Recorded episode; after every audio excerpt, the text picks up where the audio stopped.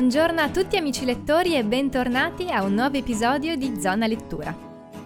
Il tema di oggi che andrà a legare i libri che vi proporrò attiene al mondo della giovinezza, letta sotto la lente della disillusione e della rottura.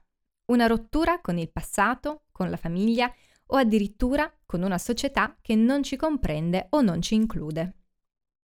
Cominciamo subito con il primo libro, I nostri cuori imperfetti di Melissa Albert. Diamo un'occhiata alla trama.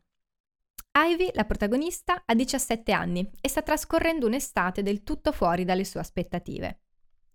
Durante il ritorno a casa dopo la festa di fine anno, lei e il suo ragazzo si imbattono in strada in una ragazza nuda dall'atteggiamento indecifrabile e soprattutto inquietante.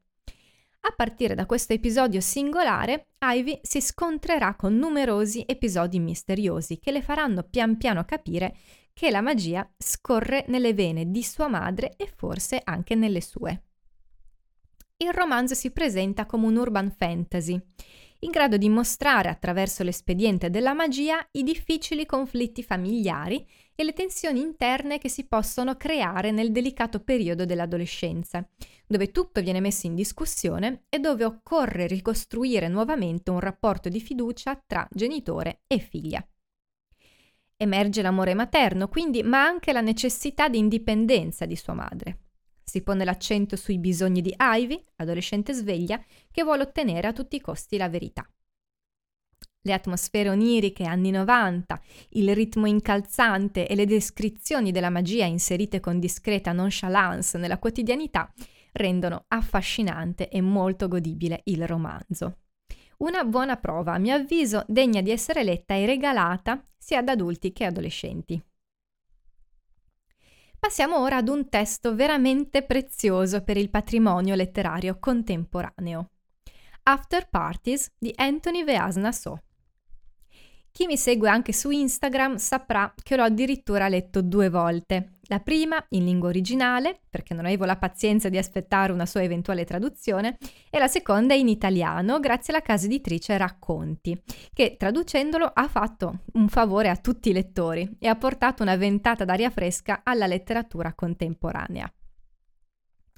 È un libro di racconti che narrano la vita dei cambogiani americani in California, i racconti sono legati tra loro da un tema comune, il conflitto tra la tradizione cambogiana e la cultura americana e il suo impatto nella vita personale e lavorativa dei personaggi.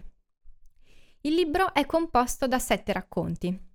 Diversi sono i protagonisti di ognuno di questi, ma comune a tutti è il doversi confrontare quotidianamente con le proprie radici cambogiane e con la propria vita in America.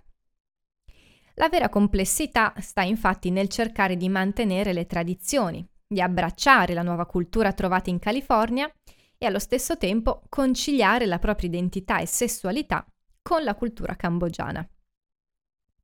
Troveremo innanzitutto uno sguardo concreto e contemporaneo sul grande tema del conflitto generazionale interno alle famiglie. Il nostro sguardo si poserà sia sui genitori, immigrati in America, nel tentativo di migliorare la loro condizione lavorativa, sia sui figli, che affronteranno le fatiche non solo della gioventù, ma anche quelle dell'integrazione con la società americana. Per quanto ci provino, non riescono mai a sentirsi parte di nessuna delle due culture, né a quella cambogiana né a quella americana, con il risultato di scontrarsi perfino nel tentativo della conciliazione. In queste storie familiari e di formazione, i valori e le tradizioni che dovrebbero essere comuni non sempre vengono condivisi. Ogni personaggio affronta le complessità delle proprie origini, della propria sessualità, dell'amicizia e della famiglia. La prosa affilata, vivida ed energica di So è del tutto fuori dal comune. Difficile trovare difetti anche sulla costruzione dei personaggi, complessi e credibili, o sul contesto di sfondo, sempre arricchito da dettagli in grado di fare la differenza, che rendono le loro esperienze più concrete e tangibili. La scrittura è ricca di humor e ironia, ma ben bilanciata da commoventi momenti di intimità e di grande emotività. So è in grado di mostrare la complessità dei conflitti in modo sottile e rispettoso, dimostrando come le tradizioni e le radici cambogiane dei protagonisti siano per loro una fonte di forza e di orgoglio. Sono in sintesi racconti perfettamente bilanciati tra comicità e tenerezza. L'umorismo serve a stemperare una forte profondità emotiva e l'umanità della narrazione trova il modo di conquistarsi velocemente uno spazio nel cuore del lettore. Un libro consigliatissimo a chi ama la letteratura contemporanea e a chi apprezza la cultura cambogiana americana e una scrittura di alta qualità. Concludiamo con un libro molto toccante, spostandoci stavolta dal continente nuovo al continente nero. Due vite, due donne, dice Luci Onyemmelukue Onubia. L'autrice è avvocata e docente universitaria e con questo suo esordio è arrivata finalista al Nigeria Prize for Literature e allo Scotiabank Giller Prize.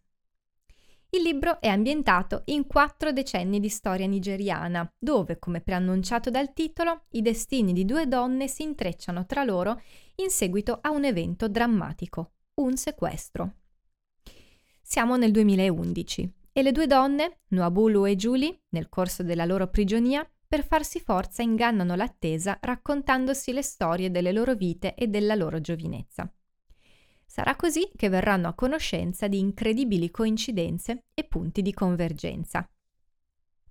Per quanto forse non particolarmente originale, è comunque interessante il forte contrasto tra le vite delle due donne. Noabulu, povera e orfana, vittima di orribili abusi, oppressioni e sfortune, e Giulia, insegnante libera e indipendente, che porta avanti una relazione con un uomo ricco. Ciò che più mi è piaciuto personalmente è stato l'intento dichiarato di celebrare la determinazione delle donne a trasformare ricostruire su propria misura un mondo che da sempre è nelle mani degli uomini.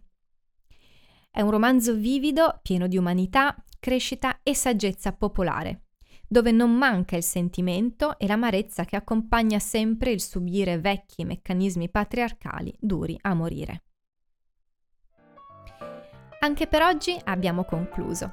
Come sempre mi auguro di avervi dato validi consigli per districarvi nella fittissima rete di proposte letterarie che sommergono giornali, radio, librerie e biblioteche. Se il podcast vi piace e vi è d'aiuto, potete sostenerlo con una donazione simbolica lasciando un caffè virtuale sulla piattaforma Kofi.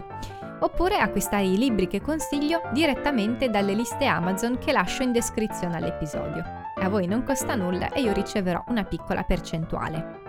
Potete infine anche sostenermi consigliando il podcast agli amici, colleghi e familiari oppure lasciarmi una semplice recensione. Io vi ringrazio per essere stati con me e vi do appuntamento al prossimo episodio di Zona Lettura.